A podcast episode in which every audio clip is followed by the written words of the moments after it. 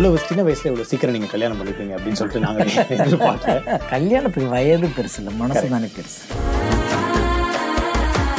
இன்னைக்கு எங்களுக்கு கனவாக தான் இருக்குது ஏன்னா நாங்கள் ஒரு எட்டு வருஷம் ஜே- சேர்ந்து கைகோர்த்து ஜேர்னி பண்ணாலும் இன்னைக்கு கணவன் மனைவியாக எங்களால் வந்து பிரித்து பார்க்கல அப்படியே தோழிகளா தோழர்களா அப்படி இருந்துகிட்டு இருக்கோம் நாங்கள் நீங்க வந்து எட்டு வருஷ காதல். ஸோ எங்கெங்க எல்லாம் போவீங்க? பொதுவாக நாங்கள் எங்கள் ஊரில் கல்யாணம் பண்ணியதுன்னா குறைந்தபட்சம் ஒரு பத்து கிராமம் சேர்ந்து அந்த கல்யாணத்தை பண்ணியிருக்கோம் அவ்வளோ உறவுகள் இருக்காங்க. ஆனால் இங்கே நாங்கள் ரெண்டே பேர். எந்த உறவுகளும் வரல. கமல்ஹாசன் சார் எங்களுக்கு அவர் கையால் தாலி எடுத்து கொடுத்து அந்த ஒரு கல்யாணம் பண்ண ரொம்ப ஆசைப்பட்டோம். எந்தெந்த ரோசி எது எதுக்கு அது உங்க இஷ்டம் மேடம். மேடம் நான் உங்களை பத்தி நான் கேள்விப்பட்டிருக்கேன். நீங்க சிலம்பு சுத்துவீங்க. இந்த மாதிரி ஏதாவது ஏப்ப சாப் ஆங்கர் கிடைச்சா அவனை தூக்கி போட்டு சுத்துவீங்க. மன்னிப்புக்குன்னா எதுவுமே பண்ணதில்லையே தப்பு எதுவுமே. ஒரு குழந்தை மாதிரி நீங்கள் என்னை கேர் எடுத்துக்கிட்டு என்னை பார்த்துக்கிட்டு நீங்கள் கிடைச்சது நான் ரொம்ப லக்கியாக ஃபீல் பண்ணுறேன் நீங்கள் இல்லைன்னா கண்டிப்பாக நான் கல்யாணமே பண்ணியிருக்க மாட்டேன்னு நினைக்கிறேன்.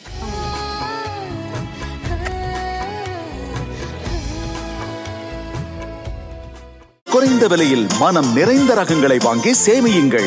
Fantastic Jayachandran Pallikaranai and T Nagar நாம் சேமிப்போம் காசு. சினி உலகம் நேயர்களுக்கு வணக்கம். என்னடா செட்டு இப்படி இருக்கே? நான் இப்படி ஒரு டிஃப்ரெண்ட்டான ஒரு காஸ்டியூமில் வந்திருக்கேனே அப்படின்லாம் நீங்கள் எல்லாம் யோசிச்சுட்டே இருப்பீங்க. ஆமாம் பார்த்தீங்கனாலே உங்களுக்கே தெரிஞ்சிருக்கும். ரொம்ப ஒரு அழகான தோரணங்கள் ஒரு அற்புதமான செட் இது எதுக்காக அப்படின்னா இன்னைக்கு வந்து நம்ம ஒரு சமீபத்தில் திருமணமான ஒரு ஜோடியை தான் நம்ம வந்து அவங்கள பற்றி தான் பேச போகிறோம் ஸோ இந்த செட்டு எவ்வளோ அழகாக இருக்கோ அந்த ஜோடி வந்ததுக்கப்புறம் இது இன்னும் அழகாக போகுது. அவங்க கூட சேர்ந்து நம்ம நிறைய விஷயங்கள் பேச போகிறோம் லெட்ஸ் வெல்கம் கவிஞர் ஸ்னேகன் மற்றும் கன்னிகா.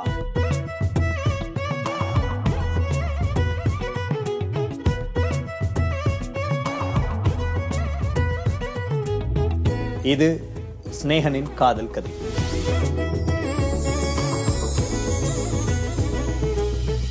கவிஞரே வணக்கம். வணக்கம். வணக்கம். எப்படி இருக்கீங்க? ரொம்ப மகிழ்ச்சியாக இருக்கும். நல்லா இருக்கும். எங்களுக்கும் ரொம்ப சந்தோஷம்.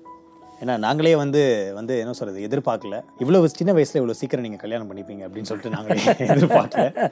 கல்யாணத்துக்கு வயது பெருசு இல்லை மனசு தானே பெருசு. கண்டிப்பா. நம்ம ஊரில் தான் வந்து பதிமூணு வயசு ஆன உடனே பொண்ணுங்களுக்கு வந்து மாப்பிள்ளை பார்க்க ஆரம்பிப்பாங்க. அதிகபட்சம் இருபத்தி ரெண்டு வயசில் கல்யாணத்தை பண்ணிடுவாங்க. ஆமா. ஆஹ் இருபத்தி எட்டு இருபத்தி ஒம்பதுக்குள்ளே அவங்களுடைய எல்லா கனவுகளும் அந்த ஒரு குடும்பத்துக்குள்ளே மாட்டிக்கும். பதினஞ்சுலேருந்து ஒரு முப்பது வரைக்குமே குறைந்தபட்சம் வந்து இளமை தன் கனவுகளை வந்து ஆகாயத்தை நோக்கி பறக்கிற ஒரு வயது. நம்ம பயத்தில் இன்றைக்கி உள்ள சூழ்நிலையில் வந்து கெட்டு போயிடுவாங்க குழந்தைங்க அல்லது வழிமாறி போயிடுவாங்கன்னு தாய் தந்தையருடைய அக்கறை சரிதான். ஆனால் அதற்கு பின்னாடி வந்து ஒ- ஒரு ஒரு தலைமுறையோடைய கனவுகளுக்கு நமக்கு தெரியாமலேயே ஒரு மிகப்பெரிய வேலியை போட்டுரும் அந்த வேலியை போட்டுடக்கூடாது. நம்ம முடிஞ்ச வரைக்கும் ஓடுற நேரத்தில் ஓடிடணுன்ட்டு தான் ரெண்டு பேரும் ஓடிக்கிட்டே இருந்தோம். திரும்பி பார்க்கும்போது ரொம்ப தூரம் ஓடிட்டோமோ? சரி இதுக்கப்புறம் சேர்ந்து ஓடலான்னு முடிவு பண்ணிட்டு ஓடும் உங்களுடைய காதல் வந்து எங்களுக்கு ஆல்மோஸ்ட் தெரியும். நிறைய கேள்விப்பட்டிருக்கோம் நிறைய பார்த்துருக்கோம். பட் இருந்தாலும் இன்னும் நிறைய சுவாரஸ்யமான விஷயங்கள் எங்களுக்கு தெரியாத விஷயங்கள் அதை வந்து உங்ககிட்டயே கேட்டு தெரிஞ்சுக்கலாம் அப்படிங்கிறதுக்காக தான் இந்த நிகழ்ச்சியே. First I start with Kannika சொல்லுங்க எப்படி தொடங்குச்சு இந்த காதல்? ஸோ மூவிஸ்லாம் பண்ணிட்டு இருந்தேன் அப்போ ஒரு மூவியோட ஆடிஷனுக்காக நான் வந்து அப்போ ஃபோனில் வந்து கோஆர்டினேட்டர் அண்ணா சொன்னாங்க கவிஞர் ஸ்னேகன் அவங்களோட மூவி அப்படின்னு சொன்னாங்க. யார் அவங்க? அப்படின்னு கேட்டேன். ஒரு பெரிய பாடலாசிரியர் அப்படின்னு சொன்னாங்க. ஸோ அப்படியா அப்படி சொல்லிட்டு சரி.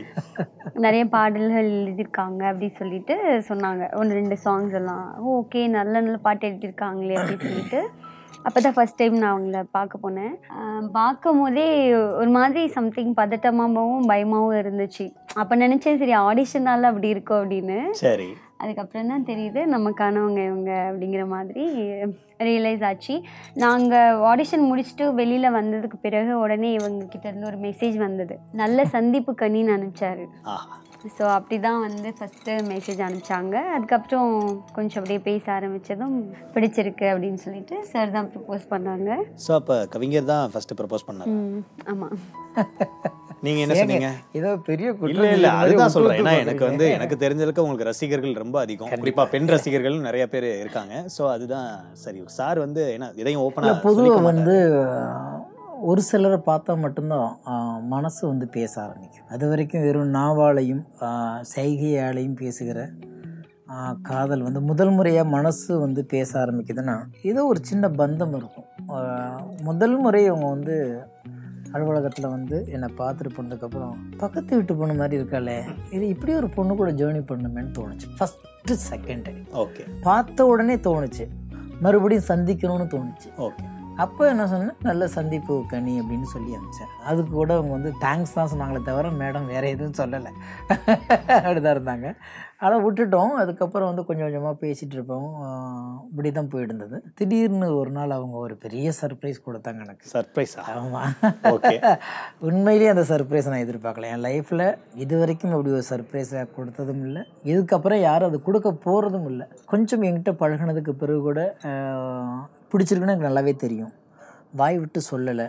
எனக்காண்டி அக்கறைப்பட ஆரம்பித்தாங்க எனக்காண்டி காத்திருக்க ஆரம்பித்தாங்க என்னை வந்து பார்க்க ஆரம்பித்தாங்க பேசும்போது பதில் சொல்ல ஆரம்பித்தாங்க ஆனால் காதலை மட்டும் எங்கேயுமே சொல்லலை அப்படிங்கும்போது அது ஒரு ஒரு அற்புதமான ஒரு பௌர்ணமி இரவு கார்த்திகை பௌர்ணமி. லைஃப்பில் மறக்க முடியாதது.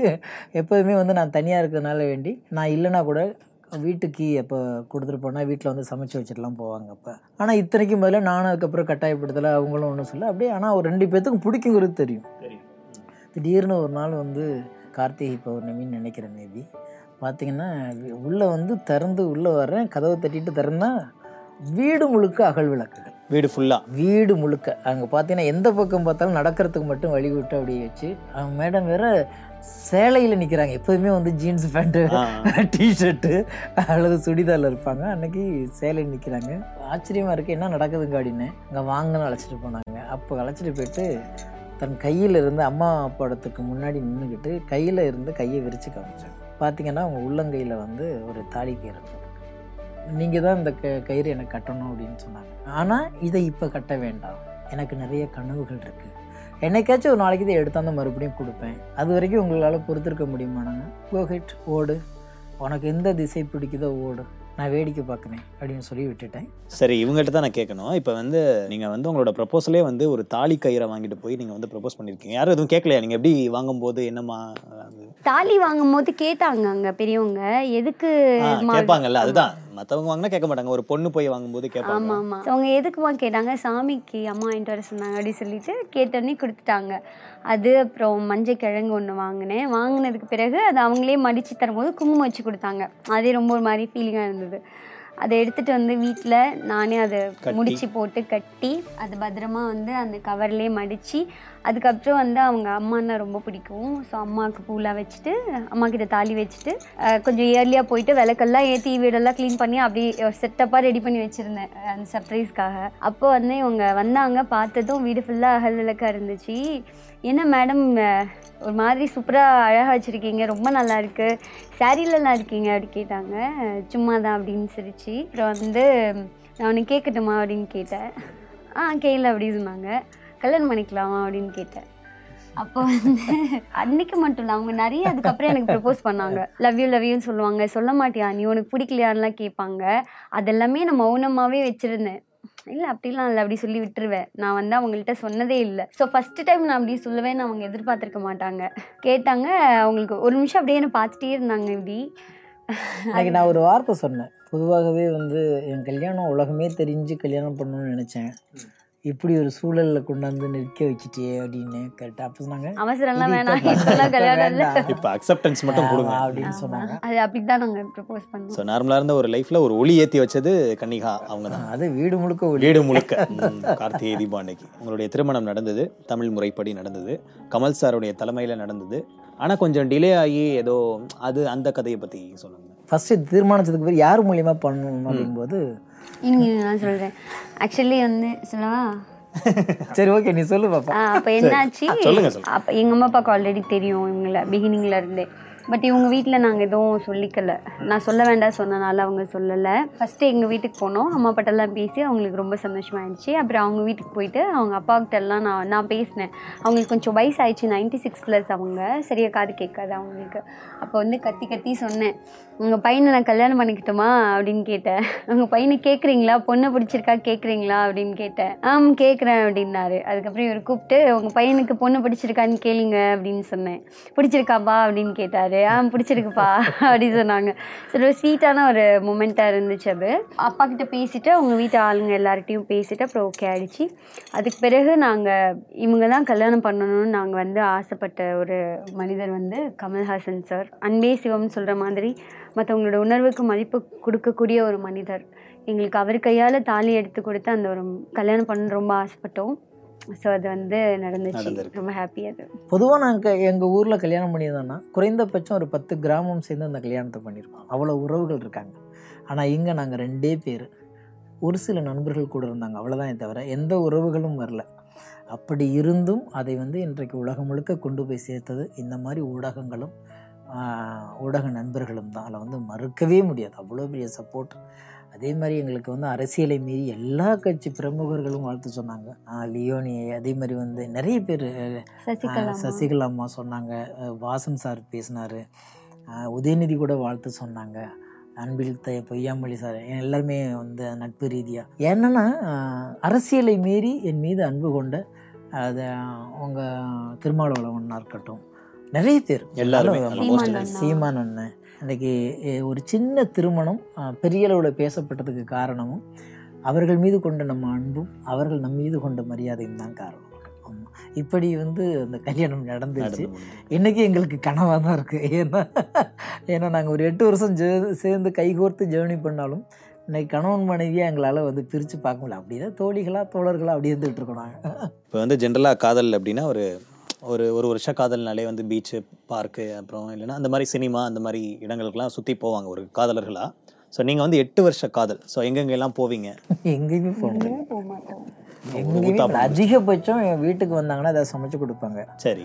நான் கொண்டு போய் திருப்பி விடும்போது எடுத்துட்டு வந்து அங்கேயே சமைச்சு எடுத்துட்டு வருவாங்க. அவங்க இது கோடம்பாக்கம் ரயில்வே ஸ்டேஷனில் வந்து இறங்கி நிற்பாங்க சில நேரம் நான் அந்த பக்கம் டீனர்ல இருந்ததுன்னா என்னுடைய காரில் ஏற்றிட்டு வீடு வரைக்கும் வருவோம். வீட்டில் உட்காந்து சாப்பிட்டு மறுபடியும் கொண்டு போய் நான் ரயில்வே ஸ்டேஷனில் இறக்கி விடுவேன். போயிடுவாங்க. அதே மாதிரி சில நேரத்தில் நான் வந்து தாம்பரமோ அந்த பக்கம் போகிறாப்புல இருந்தால் நான் கொண்டு போய் வீட்டில் ட்ராப் பண்ணிட்டு போவேன். ஊருக்கு போகும்போது மிஞ்சி போனால் உளுந்தூர்பேட்டை. கள்ளக்குறிச்சி கூட போகிறதில்ல உளுந்தூர்பேட்டையில் போயிட்டு பஸ் ஏற்றி விட்டுட்டு போவேன். இவ்வளவு தான் நாங்கள் அதிகபட்சம் ஜேர்னி பண்ணது. மற்றபடி வந்து காதலை வளர்க்க காதலை நிரூபிக்க காதலை அடையாளப்படுத்த அந்த மாதிரி நாங்கள் எங்கேயுமே போனதில்லை. பட் இந்த லாக்டவுன் ஸ்டார்ட் பண்ணாங்க அந்த லாஸ்ட் இயர் அந்த டைம்ல தான் நாங்க நிறைய நேரம் இருக்கவே ஆரம்பிச்சோம். அப்பதான் வந்து அதான் பக்கத்துல இருந்து சந்திக்கிறதுக்கே டைம் கிடைச்சது உங்களுக்கு மோஸ்ட்லி ஏன்னா யாருமே இல்லை. கரெக்ட் ஸோ அதனால சரி நம்ம தெரிய வேணாம் தானே மீடியாவுக்கு தெரிய வேண்டாம் சொல்ல வேண்டாம் இப்போ அப்படின்னு தான் இருந்தோம். யாருமே இல்லை ஊரே வந்து அமைதியாக இருக்குது ஸோ அந்த டைமில் நிறைய பக்கத்தில் உட்காந்து பேசி பழகிறதுக்கான சூழல் அமைஞ்சது. சரி இதுக்கு மேலேயும் நேரம் கடத்த வேண்டாம் நிறைய வருஷம் எடுத்துக்கிட்டாச்சு அப்படின்னு சேர்ந்து முடிவு பண்ணி கல்யாணம் பண்ணியாச்சு. காதலர்கள்னாலே அவங்களுக்குள்ள ஒரு சின்ன சின்ன சண்டைகள் அதெல்லாம் வந்து அதிகமாக வரும். ஸோ உங்களுக்குள்ள அந்த மாதிரி சண்டைகள்லாம் வருமா? யார் ஃபஸ்ட்டு சண்டை யார் அதிகமாக சண்டை போடுவா? யார் சாரி கேட்பா அதிகமாக யார் சண்டை போட்டாலும்? நான் எப்பயாவதும் கோவப்படுவேன். ஓகே ஆனால் அது ரொம்ப காலம் நீண்டு நிற்கும் நீண்டு நிற்கும்னா ஒரு மணி நேரமோ ஒரு நாளோ அது லவ் பண்ணும்போது.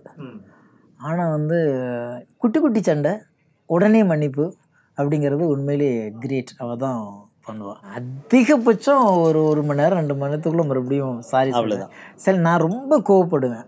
சின்ன சின்ன விஷயத்துக்கெல்லாம். ஆனால் அதை வந்து கொஞ்ச நேரம் அமைதியாக இருந்தாலும் அப்புறம் நானே போய் காதலிச்ச காலங்களில் நானே நிறைய மன்னிப்புகள்லாம் கேட்டு நான் சமாதானமாயிருவேன். அது ஒரு விஷயம். ஆனால் இப்போ என்னன்னா சின்ன சின்ன கோவப்பட்டா கூட எங்கே போயிடணும்னு விட்டு ரசிச்சுக்கிட்டு உட்காந்துருக்கேன் நான். என்னுடைய கையில் வந்து காதல் ரோஜாக்கள் இருக்கு. ஸோ இதில் மூணு நான் உங்ககிட்ட கொடுக்குறேன். இந்தாங்க. இந்தாங்க. ஓகே. ஸோ இப்போ வந்து இந்த ரோஜாக்களை தான் நீங்கள் பரிமாறிக்க போகிறீங்க ஒவ்வொரு ரோஜாவுக்கும் ஒரு குணம் இருக்குது அதாவது என்னென்னா ஃபஸ்ட்டு ஒரு ரோஜா தேங்க்ஸ் உங்கள் வாழ்க்கையில் வந்து ஏதோ ஒரு விஷயம் நடந்திருக்கு. அதுக்கு தேங்க்ஸ் சொல்லும் விதமாக ஒரு ரோஜாவை நீங்களும் திருப்பி அவங்களும் அந்த மாதிரி பரிமாறிக்க போகிறீங்க அடுத்த செகண்ட் ரோஸ் வந்து சாரி மன்னிப்பு. ஏதோ ஒரு விஷயத்துக்காக.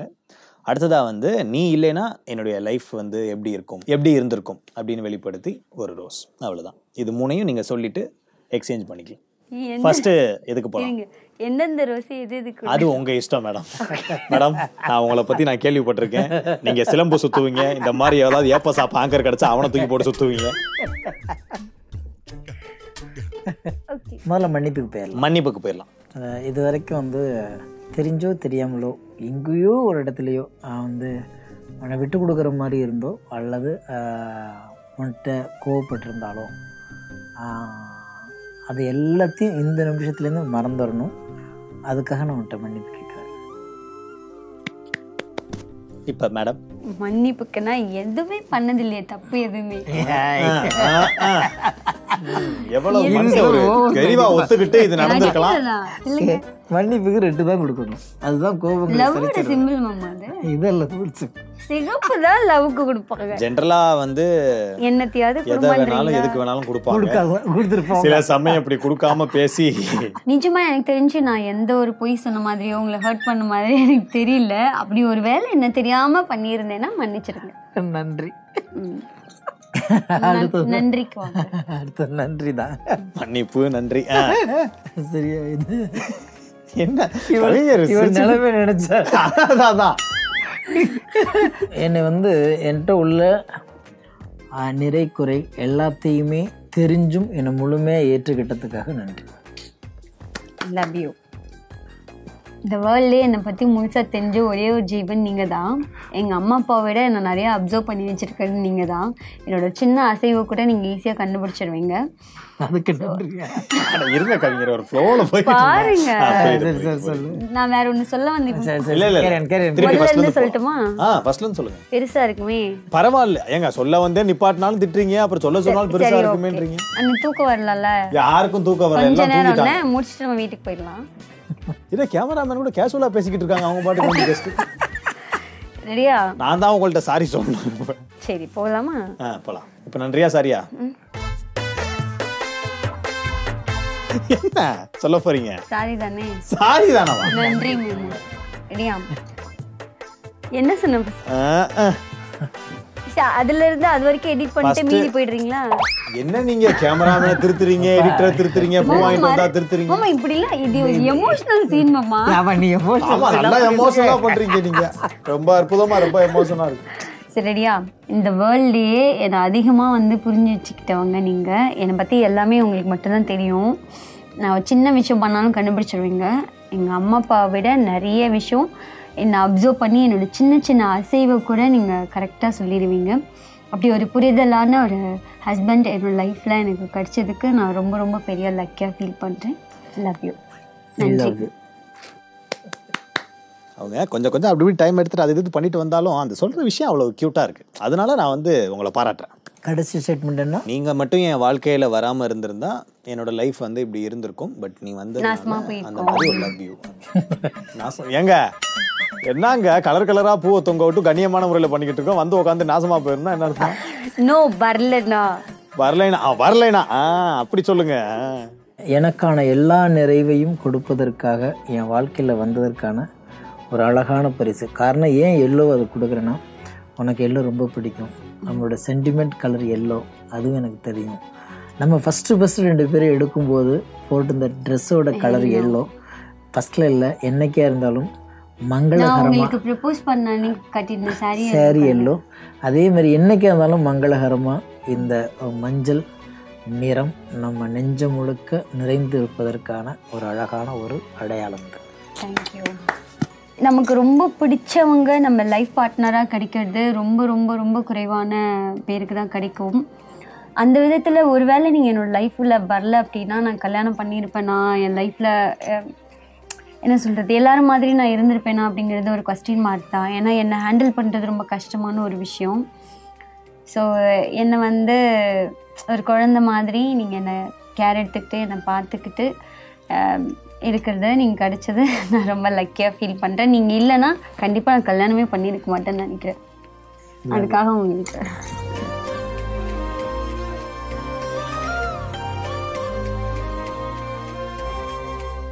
உண்மையாக சொல்லணும்னா வந்து நீங்கள் அது என்ன உணர்வாகட்டும் பட் வந்து எனக்கு எல்லாத்துலேயுமே உங்கள் ரெண்டு பேருமே ஒருத்தவங்க மேலே ஒருத்தவங்க வச்சுருக்கிற காதல் தான் வந்து ரொம்ப அதிகமாக தெரியுது. பார்க்கவே ரொம்ப அழகாக இருக்குது இதே மாதிரி நீங்கள் எப்பயுமே சந்தோஷமாக இருக்கணும். அடுத்து வந்து ஒரு சில செக்மெண்ட்ஸ்லாம் வரப்போகுது. அதுக்கு விருந்தாடிகள்லாம் வந்து வரப்போகிறாங்க ஸோ அவங்க கூடயும் சேர்ந்து நம்ம நிறைய விஷயங்கள் பேச போகிறோம் ஃபன்னான விஷயங்கள்லாம் பண்ண போகிறோம்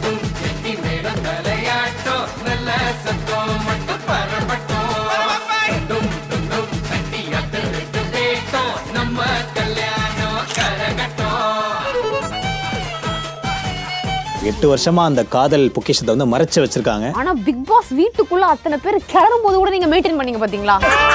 ஆஹா. ஐயோ பத்து குழந்தைங்கள வச்சு ஹேண்டில் பண்ணிடலாம். இவளை ஒருத்தியை வச்சு ஹேண்டில் பண்ணுறது ஆனால் என்னன்னா ரொம்ப செல்லமாக இருக்கும் எனக்கு. சர்ப்ரைஸ்னு கேட்டோன்னே எவ்வளவு விஷயங்கள் அள்ளி கொட்டினாங்க அப்படி.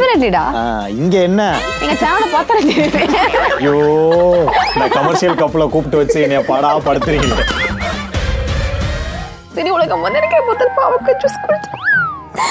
இதுக்கு எப்படி போட்டு? எனக்கு புரிய மாட்டேங்குது. ஏம்மா நீ குடிக்க போறது இல்லம்மா கணவர் தாம்மா குடிக்க போறாரு. அப்பா. குடி. ஏன் தப்பு.